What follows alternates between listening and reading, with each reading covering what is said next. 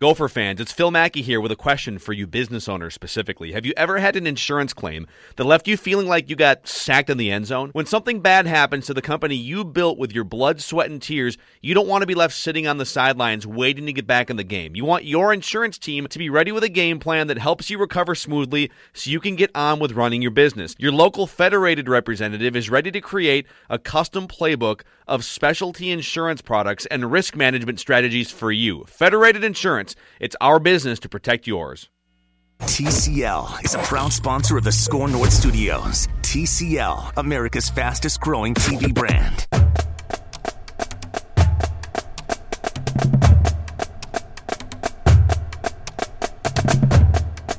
After a brief hiatus, I would say it's it's been brief. It's been a couple weeks since Daniel House and I have been with you here on the Score North Gopher Show. I'm here in studio. Daniel, of course, joining me per usual uh, in in these in these uh, later Score North Gopher shows. He's been joining me via telephone. Daniel, it's it's been a nice couple weeks off. I feel like we we got to uh, we got to enjoy Christmas with our families, and and now we're back and we're we're ready to get into some some uh, New Year's Day bowl game preview here. Daniel, how how how you doing? Doing well. This is an exciting time of year because it's bowl season. Tonight we got the Cheez It Bowl, so I'm like jacked about that, hoping it lives up to the dr- uh, drama that it did last year. You know, I, I don't know how it wouldn't with with Mike Leach uh, being involved in any in any way, shape, or form. I, I have been enjoying bowl season. You know, yesterday in the in the quick lane bowl, we had we had a quarterback uh, make contact with an official in in his last game, and uh, I had never seen that before. I, that that was a new one in in terms of uh, what you see in these in these random bowl games. But I think all in all, I've been I've been impressed with what I've seen so far. I've I've been thoroughly entertained. No, that bowl season always provides intriguing storylines, and some of the matchups this year are really good because there's diversity in terms of what they're doing offensively and defensively, and the matchups are strong. So, yeah, I'm really excited to start seeing it pick up now because tonight's really when we start to see the bowl game quality increase to another level. Yeah, you got, um, of course, Iowa playing uh, playing this this evening, so that'll be interesting to see. As I mentioned, Washington State rounds out the night. But what I want to talk about, Daniel, and and we've been uh, kind of raring to go about this is the Outback Bowl, January first, noon Central Time. Minnesota takes on, or number eighteen Minnesota takes on number twelve Auburn, and what I think is going to be if you know if Wisconsin wasn't the biggest test of the year, this is certainly up there in terms of uh, taking a step up in class. And Daniel, I, I want to get your initial thoughts on what Gopher fans should be prepared for when uh, when taking a look at the the Auburn Tigers. Well, first off, defensively is the big thing that I've noticed when starting to dig into Auburn. I just posted a huge breakdown of their front seven and a whole bunch of other aspects of the team. And what stands out to me is the defense is really aggressive. They like to send a lot of different blitz packages. Kevin Steele wants to give you a ton of different fronts, looks, disguises.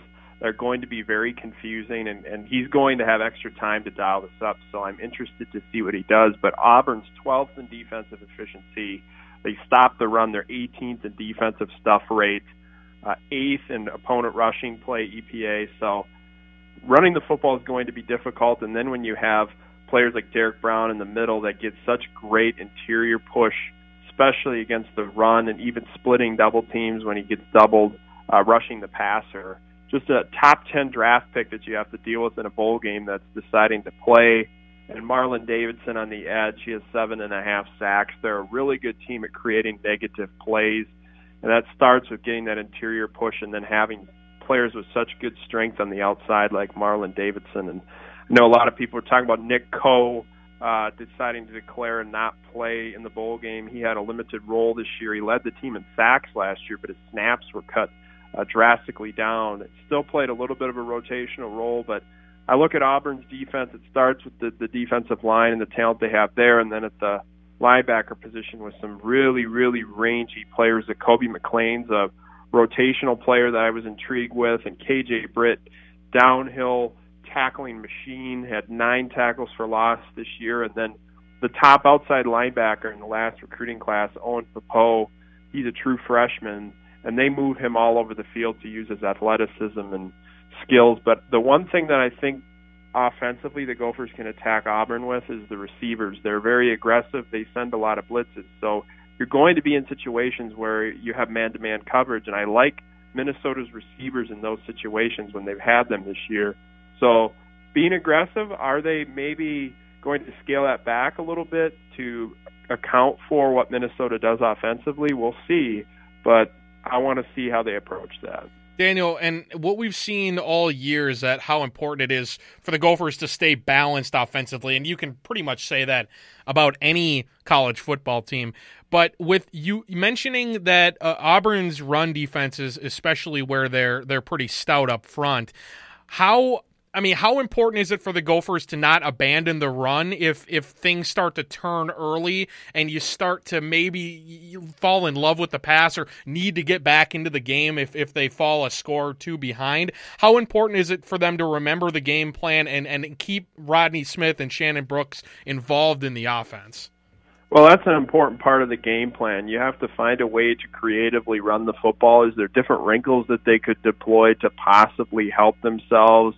Especially with Daniel Faalele potentially not being able to play with the ankle injury that he suffered against Wisconsin. You aren't able to use heavy personnel packages, which I think had a great impact on the rushing attack and the ability to protect Tanner Morgan. You saw that in the Wisconsin game when they got really blitz uh, happy with the blitz and sent a whole bunch of different looks. Minnesota really had a lot of trouble picking that up.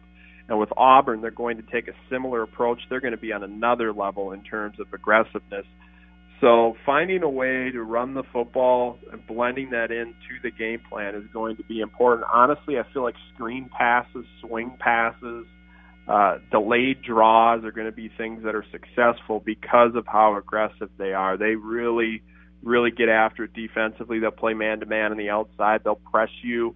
Um, and when they do that and they send their linebackers, you have the opportunity to, to delay and hand it off or you know, it's going to be very difficult, I think, to use the outside zone scheme as much that they have benefited from this season because of the speed going sideline to sideline with this defense.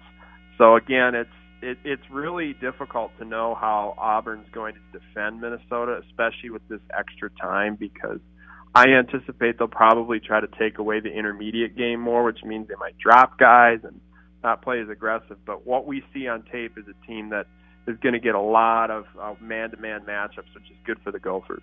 And, and I that's a perfect segue because Daniel, I wanted to bring up what the Gophers when when they're when they're rocking and rolling at their best. What they do best is they win on the outside. They win with those receiver matchups against well in in in normally against Big Ten corners. Now, uh, taking into it in, into effect that you're going to be going up against a, a you know much more talented, you would assume uh, Auburn defensive backfield. Do you think the Gophers are going to ha- struggle to win on the outside, like uh, something they, they have not yet to do so far this year? Do you think they run into a problem there when they're going up against the athletes on Auburn's defense? Honestly, I feel like there's an opportunity to pass the football, and I just wrote about this. You go back and look at the the Georgia game and the Alabama game, LSU matchups. You see how some of the teams approach the vertical passing game, mixing up some of their concepts. I believe some of the things that Minnesota does offensively will match up nicely, and and you're sure almost certain that they're going to counter and defend a little bit differently because of that. But Javaris Davis is their best corner. He, he doesn't have a lot of size. He's five foot nine, but he's a track star. He's one of the fastest guys on the field. He's cousins with Vernon and Vontae Davis, so one of the best players in their secondary is is Davis, but I see an opportunity to throw on Noah Igbinoghene and Roger McCreary. It, it, it's a tongue twister. Noah Igbinoghene. You got let's it. See if we can. Let, let's try to get that one out. But those two guys, uh, they rotated them in and out, and teams had some success throwing the football on them. So that's a matchup to watch. And Jeremiah Dinson, he's their leading tackler, safety in the back end that they move all over the field. They flex him, move him into the box, bring him as a blitzer. Uh, he's a very aggressive player, one of the one of the most talented players on that defense. So To answer your question, passing the ball, I think, will be challenging at times, but I think there's opportunities if you set it up the right way with some of the, the concepts that you use.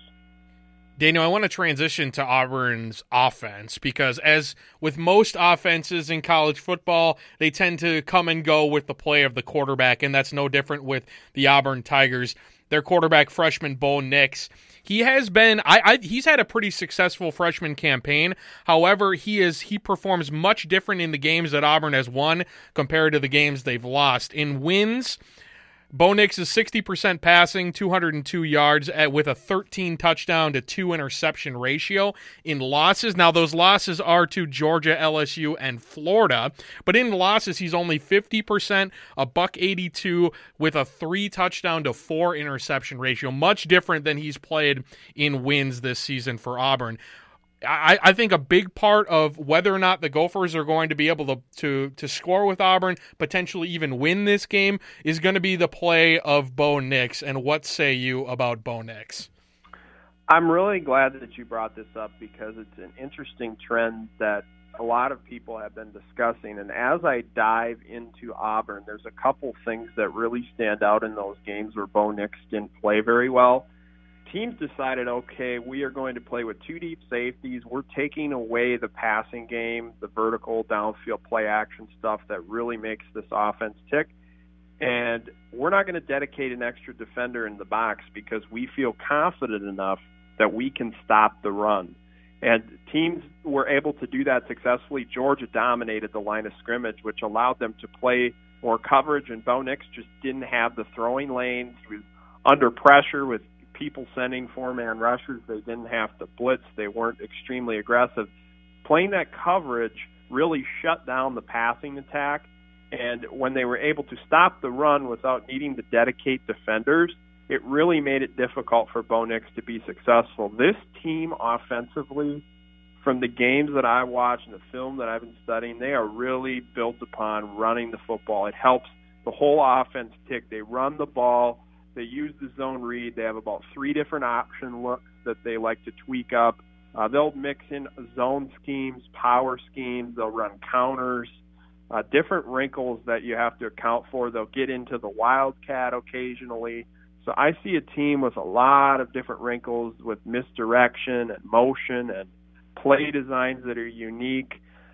Bo Nix has to have a, a game where they run the football early. They're able to start establishing that, and then the play action is kind of the bread and butter. It's it's one of the big things that Gus Malzahn has in his offense is we're going to attack the defense vertically and horizontally, but we also want to.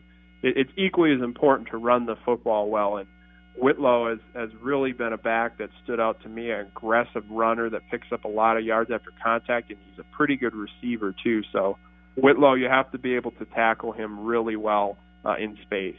Yeah, we've we've seen the Gophers have uh, you know a bit of tackling issues pop up. The Wisconsin game comes to mind right away. Iowa as well, of course, both those resulting in losses for the Gophers. You bring up Whitlow as as a playmaker on the ground. He's got just under just under 800 yards this season. He does have nine touchdowns. What I think is interesting too, Bo Nix seven touchdowns on the ground, adding mm-hmm. quite nicely to his total. So you mentioned the read option. Is that a big part of their offense, especially when they get in the red zone? It seems like right. Yeah, they love to use that quite frequently when they get into the red zone, especially when you see defenses start uh, biting on on some of the fakes. I think Bo Nix does a really nice job of that. After they've set up all this misdirection, the one thing that I wrote about in my piece is they have a base play, a running play that they will start using early on, and they'll establish that. They'll use that, and then eventually they'll throw a little wrinkle in there where maybe a guard starts to pull and you think it's a buck sweep, but it's not, and then they throw a play action wrinkle in there where they throw a dig and a post, and they use a whole different slew of passing concepts against you. So you have to be ready for everything. I think Bo Nix's ability to extend plays and use his legs, the designed runs that they use, like you mentioned, uh, he's very underrated in that category. I think people automatically assume that you know he's just a passing quarterback, and I don't see that when I watch the games. I notice how well he can extend plays and move with his legs, and it's it's it's a portion of the offense that they that they've started to use uh, with him. Daniel, one thing we we've seen in the uh, the couple losses the Gophers have this year, especially it, it it came up in the in the Wisconsin game, is just they they weren't winning as much up front, both on offense and on defense. Is that going to be something where we might see the Gophers struggle, maybe in a in a size and strength uh, matchup against a you know a, a, a, let's face it a, a solid SEC team that recruits very well in Auburn are are they going to be able to win, are the Gophers going to struggle at the point of attack do you think? That's the biggest X factor in this one how do they manage to help themselves protect the quarterback better especially if Faalele is out? Are they able to scrounge up a 6-0 line package to help with heavy personnel? Are they using tight ends more are they tweaking the different packages that they use, the personnel groupings maybe? Getting creative with some of their looks.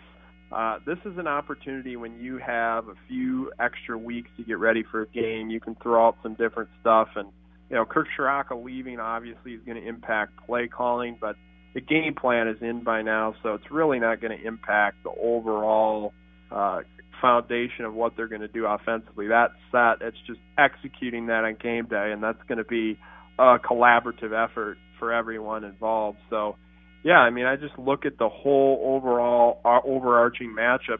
The, the pass rush for Minnesota is the other thing that hasn't been solid in recent games. You look at the front seven havoc for Minnesota; they're 92nd out of 130 FBS teams in creating tackles for losses and sacks and that that percentage is too low. They have to get that up, and in order to win this game, they're going to have to use the versatility of their linebackers, maybe blitz more until they get that defensive line built up to the point where they're able to consistently rush well with four guys we're going to get to Daniel's keys to a Gopher victory in just a second, but you because you mentioned it, we'll we'll dive a little bit into that now. Uh, as as Daniel mentioned, Kirk Ciarrocca, he is leaving the Gophers to take a job as an off as the offensive coordinator, and I believe also quarterbacks coach at Penn State. Did I get that right? Yeah, he's doing both. Okay, is that is that rare for? I mean, obviously you think of NFL, um, and you know it's it's a split position. Is that rare for for college or for just football in general to have both of those combined? At the college level, it's pretty common because they they only have so many assistant slots, and in order to fit other luxury on your staff and maybe have a cornerbacks and a safeties coach, you have to combine one sure. area, and it's often frequently done that they have the offensive coordinator take the quarterbacks because they're essentially working hand in hand anyways. So yeah, it's it's a trend across college football. Okay, and and what can you say about just the the move for Ciarrocca? Obviously, moving in con or you know staying in the Big Ten, which is an interesting move, as well as the same position realistically, but with Penn State, it's it's a you know it's a, it's a much larger program. It's a it's a you know signature program in, in college football. What can you say for the for the move? um, where some people might think it's a lateral one just to the same position, but at a program like Penn State? Well, I just see the opportunity for Ciarrocca to go back home as being one of the main reasons why he wanted to be there. And he grew up watching Penn State, and it always felt like maybe if this job opened, it would be something he's interested in. His family's on the East Coast, so he's a little bit closer to that.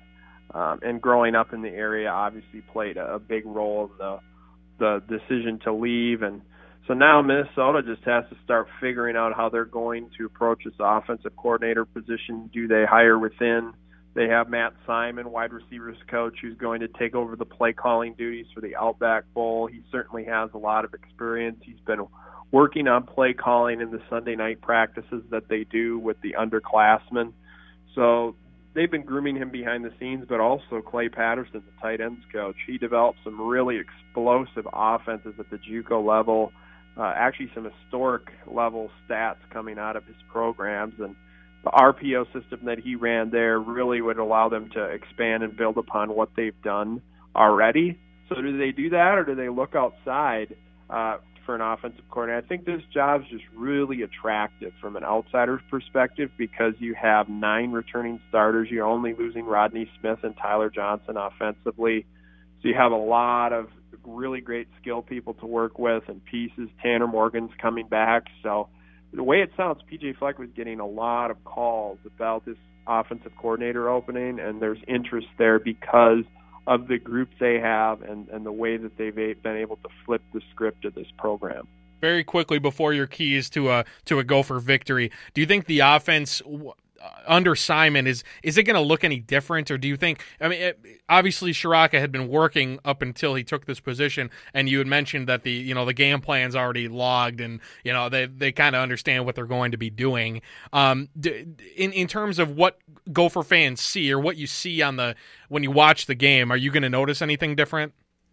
I don't think there'll be a huge difference, especially since they haven't been able to really tweak it the way that they would like to, maybe Simon, because the game plan is all in already and they really don't have a lot of time to make a move now because it happened so suddenly.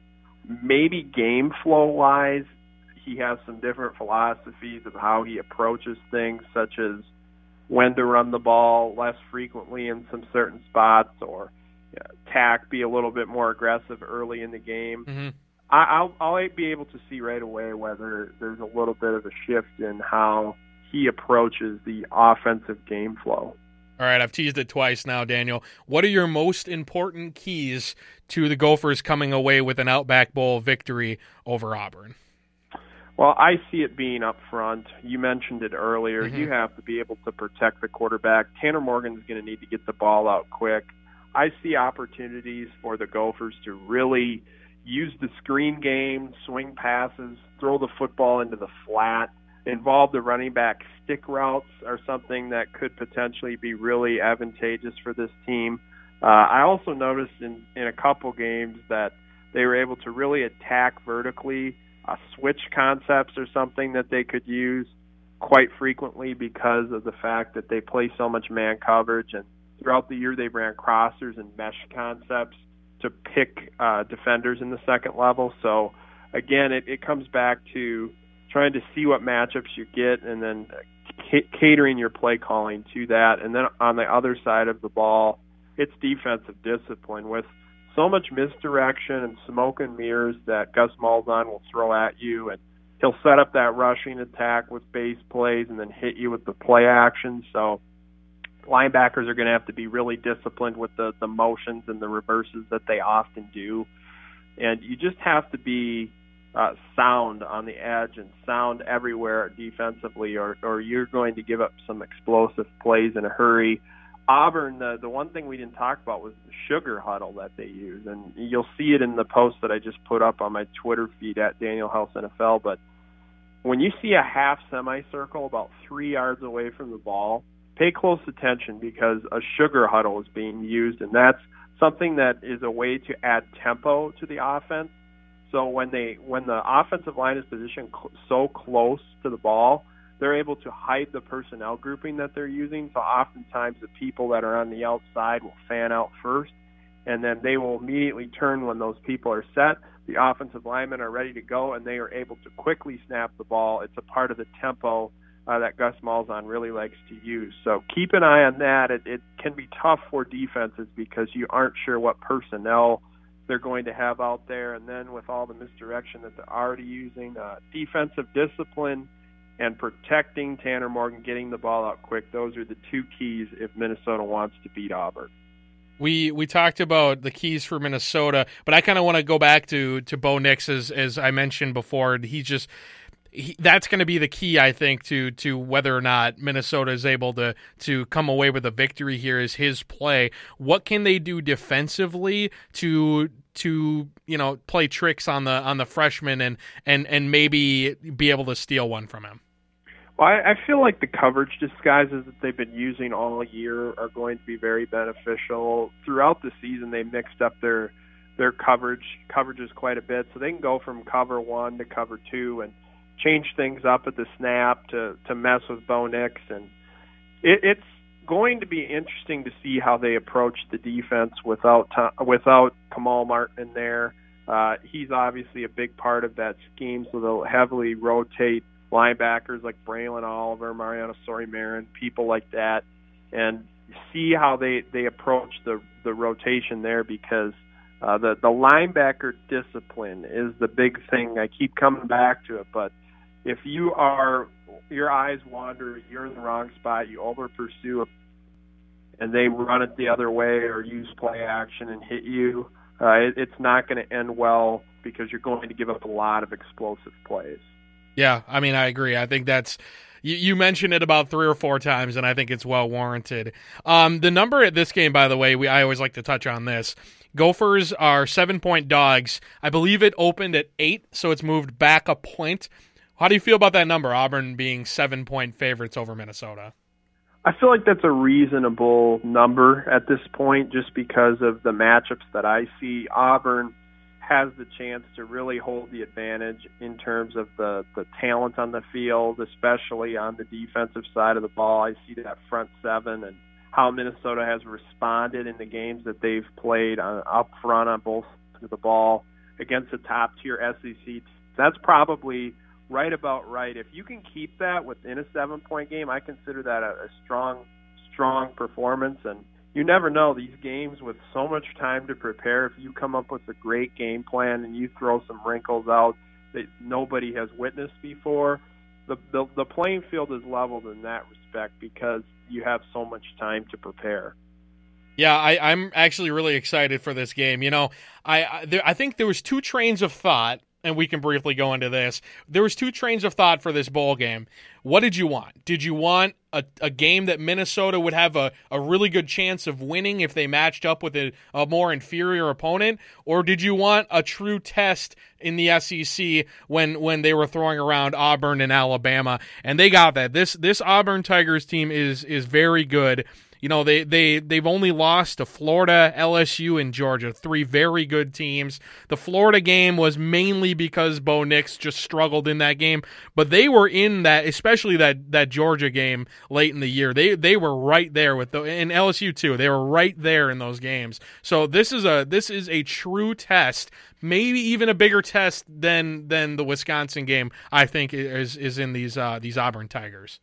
I love the fact that they're getting this type of a challenge right at the end of the season. Why not learn where you can get better, improve some of the areas that maybe are a little bit weaker, play against a top tier SEC opponent, get some of these younger guys in the game to receive a taste of what it's like, and continue working in practice. All that extra time that you get, that's so valuable to help develop your team and keep pushing forward. If you play someone that's not as high caliber of opponent, you're not getting as much out of it. So the mm fact that they get to play Auburn, I'm I'm really excited about it because it provides a lot of challenges that can help you next season and give you some areas to self scout and improve. Not even just the on the field growth that you mentioned with getting those guys that experience, but the eyeballs on the program. I mean, you're playing against an SEC opponent on New Year's Day at, at, at noon. Like, there's going to be so many eyes on this game. It's just like the Penn State game, just like the Wisconsin game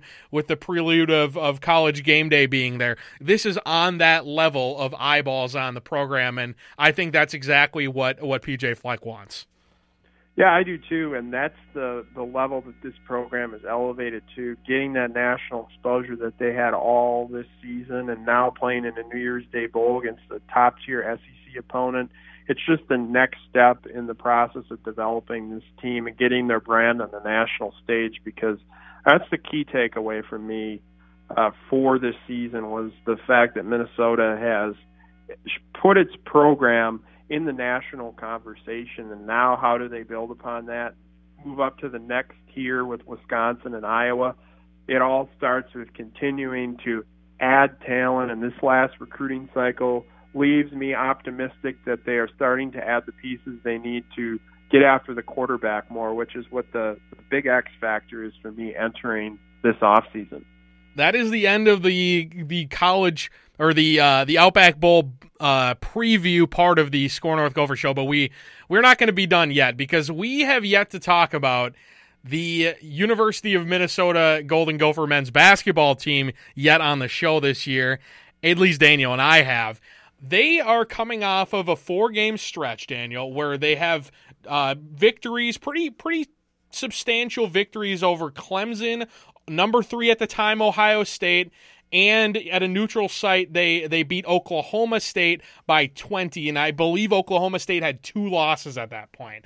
And we're it's kind of unexpected from the way the Gophers start the season, but when you look at some of their losses, Oklahoma, Butler, Utah, DePaul who at the time was undefeated, I mean, they're playing the the losses this year against I mean, at least decent opponents it's it's making you believe that maybe when they get into Big Ten play, they can actually make some noise. Yeah, I love the way that they've been playing. It all starts with the guard play. I believe we talked about it last time. It was like three for 29 in that Iowa game. Yep. It was strange to me. I felt like they were in that ball game. The way that their low post play was going. If they could have gotten some scoring outputs from Carr, Kalscheur, or Payton Willis, they they could have won that game on the road and now you're starting to see the guard play come to life. Marcus Carr going off Oof. against Ohio State, that was showing insane. how he can create his own shot, uh, and and that's the big value. Last year they just didn't have that dominant guard play, and I look at the Oklahoma State game. Marcus Carr does a tremendous job of of getting the ball teammates and creating shots for them. When when he is is on his game dribble penetrating, attacking, finishing at the rim. He he gets a lot of attention, but not many people talk about how talented he is at helping other people get good shots. And Gabe Kalscheur is someone that has to get a ton of looks in this offense. And now we're starting to see him hit shots and play confidently on both ends of the court. I think their team defense has been pretty good in, in a couple of these wins too. So the it's been the whole package, and then we didn't even talk about Daniel Oturu. I mean, mm-hmm. he's been dominant, and you're starting to see that growth and physical development that he had this off season show up on the court. He's what I've been really impressed with, Daniel, is Oturu's touch. I mean, he's developed a jump shot. It's it's not the it's not the prettiest looking thing, but it's effective and to the point where he can step out and, and even start to start to take some three point shots and and that's a, a, new wrinkle to his game that we didn't see too much of when he was a freshman. I'm sure it was always there, but he was kind of working on becoming a post player first, and that is so important. But he's been looking like he can actually, you know, if he if he keeps this up, keeps growing, keeps getting bigger, stronger, and and and fine tuning those post aspects of his game, he's looking like he could be someone who plays at the next level. Yeah, I see him being an NBA talent. Uh, just seeing how he plays defensively now, he's more physical in the post. Like you said, the touch and the jump shot. That was one of the things that uh, Richard Pitino's dad, Rick, was talking about on Twitter and in some podcasts. That Daniel Oturu held the key to this team being able to compete in the Big Ten, and now we're seeing him developing that mid-range game you're able to use him more with this guard play, possibly in the pick and roll side of things. There's so much potential when you actually have quality guard play and a dominant big man. I just wish we could have seen this team with Marcus Carr last yeah. year because, man, it, it really has changed everything for for the Gopher basketball team. It's funny how our text conversations just find their way into the podcast. But I was going to bring up too that Ohio State game towards the end when Marcus Carr was just it was just shot after shot. We were just literally texting back and forth, Marcus Carr, Marcus Carr, Marcus Carr. like it was it was ridiculous, and he. I I didn't I mean I don't know Daniel I, I didn't I didn't see any of him at, at Pitt but I, I didn't think he'd be this kind of player. He's I, I said it to you. I think he's their best their best guard since since uh since Hollins, since Andre Hollins. And I mean, I I maybe I'm overlooking some, but I I uh, the scoring that we're seeing from him it's it's pretty special and and if, if this can continue, if you can have the big 3, so to speak, of Carr, Oturu and Kalscheur, who in the last 3 wins they've averaged 22, 21 and 19 points apiece. I, that's something that they can definitely build on, and I'm I'm excited to see where Marcus Carr can go from here. Yeah, me too. And the fact that he's only a redshirt sophomore, you have so much more potential with this guy being someone that you can build build around in the future. And seeing how he's playing right now is, is definitely encouraging because you have to have that guy that can create his own shot and set up opportunities for his teammates. And Marcus Carr has shown that early in the year. And like I said, that backcourt play just didn't really seem to get going until after the Iowa game. They took that time and they had a, some space before the next game, and then all of a sudden everything started to come together. And it, it's weird how that works. Sometimes you just need to reset and get away, and it seems like that was really beneficial. Couple things too that I just want to bring up I mean, you saw the Gophers struggle early in the season with three consecutive losses. As I mentioned, Oklahoma, Butler, and Utah were those three losses. All, I mean, Butler's not a Power Five team, but Butler is is ranked right now. They're a good basketball team, and um, but uh, those those three. That's what happens when you play good opponents early in the season and and it's why coaches kind of hesitate to to schedule those those big games early because you just never know what's going to happen uh, case in point, we don't have a we don't have a uh, any any team that's undefeated still in. I mean, is is I take that back. Is is Gonzaga still? Do they are they still undefeated? Uh, I believe so. I okay, so they're the one, but again, and, and they're not going to play anybody going forward. I think they've they've gotten all their, their difficult matchups out of the way. But I mean, every how many how many it would be daily where a number one team it seemed like a number one team would be going down, and it's just because there's there's not that dominant force in college basketball this year, and we're even seeing that in the Big Ten, where eh, this is astounding. But there has not been a Big Ten game where the away team has won this year. Is that insane? That that's startling. Just because of it just shows you how valuable playing at home is in this conference. It always seems to be that way, and you have to grind it out. But there's so much competition from top to bottom in the Big Ten this year, all the way down to Rutgers. I mean, the, the Big Ten is is going to be really tough night in and night out because there's so much talent. And Michigan did beat Gonzaga earlier in the year, so there you go. that just tells you already it's been the number one just keeps going I, down. I, am pretty sure it's going to be unreal. Yeah, that's what I said. I, I, I, that's what I thought. There, there was. I'm pretty sure there's no undefeated team, and if there is, it's not someone who would be in, you know, uh, in the top teams. It's, it's just a matter of time. But I'm pretty sure no team has a has a zero in the loss column, which is pretty crazy just to say. And I mean, you look at the Big Ten, everybody except for Northwestern. Northwestern's 0 and 2, and Michigan State's 2 and 0, and everybody else is 1 and 1. So it's it's it's pretty. I, I think it's going to be a fun year in the Big Ten. You got a lot of good teams. You mentioned Rutgers. Rutgers uh, has played really well this year. They've uh, they've um, they beat Wisconsin pretty handily in Wisconsin, and or, I'm sorry, at home against the Badgers. And and I mean the Badgers have kind of fallen off a little bit, but I think everybody can beat everybody this year. It's going to be that kind of season. It will be, and it's night in and night out. You're not going to know really what to expect, and that's really the case with this Gophers team because of the way that they are built. They're more of a shooting team, and they're reliant on hitting those three-point jumpers. You see in the Oklahoma State game how well they did from beyond the arc. That sets the stage for everything that they do, and if they're shooting the ball well and they're in a rhythm, they're they're playing fast and, and cohesive on defense. They they're a totally different team and that's the identity that they built is if you're not shooting the ball well it's going to be really tough to win. And now they've finally started to do that after struggling in some earlier games. Yeah i think that's the key. I think i think shooting the three especially in the college game it obviously it started in the NBA where where you had teams really adopt that philosophy, starting with Golden State and Houston, and basically trickling down even to where the Timberwolves are that kind of team, even though they can't really shoot. But everyone's kind of adopting that that's just a, the better way to play, and you're going to be more successful doing that. And it's nice to see the Gophers really adopt that too. Well, that's that's that's going to do it for uh, today's edition of the SKOR North Gophers show. We're definitely going to have more on Gopher basketball, so definitely stick around for that that. Of course, Daniel House, I'm going to give you an opportunity to tell the listeners where they can find your uh, your your bowl game preview where you you did a write up of, of what Gopher fans can expect. Where they where can they find that? You can find that on my Twitter account at Daniel House NFL. I just posted it. It's a complete Outback Bowl preview. I pulled out some plays from the Auburn playbook. I was able to get access to the 2010 version of it.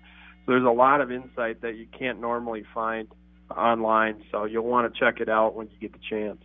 Housey always gives you a little bit extra, and we appreciate him for that. Well, for Daniel House, uh, I, I, we I appreciate you joining us here on this edition of the SKOR North Gopher Show. We're going to be back. I suppose it'll be. I'm thinking next next Friday is going to be about when we return for a Outback Bowl review show, as well as we'll we'll break down some other stuff too. But that'll be the main show that uh, that where involves the Outback Bowl breakdown. So keep your eyes open for that. Again, for Daniel House. You can find him at Daniel House NFL on Twitter.